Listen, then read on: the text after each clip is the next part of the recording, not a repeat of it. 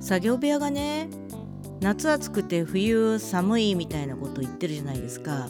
でもねこの間気づいたんですけれどどんなに外の気温が上がってもこの部屋夏30度キープなんですよ。ちょっと涼しいと28度キープっていう。あれ？ちょっと待って。クーラーなくてその温度キープしてるんだったら実はさ快適なんじゃない？って。水分さえしっかりとればここ大丈夫なんじゃない？って最近気づいたわけなんでございますよ。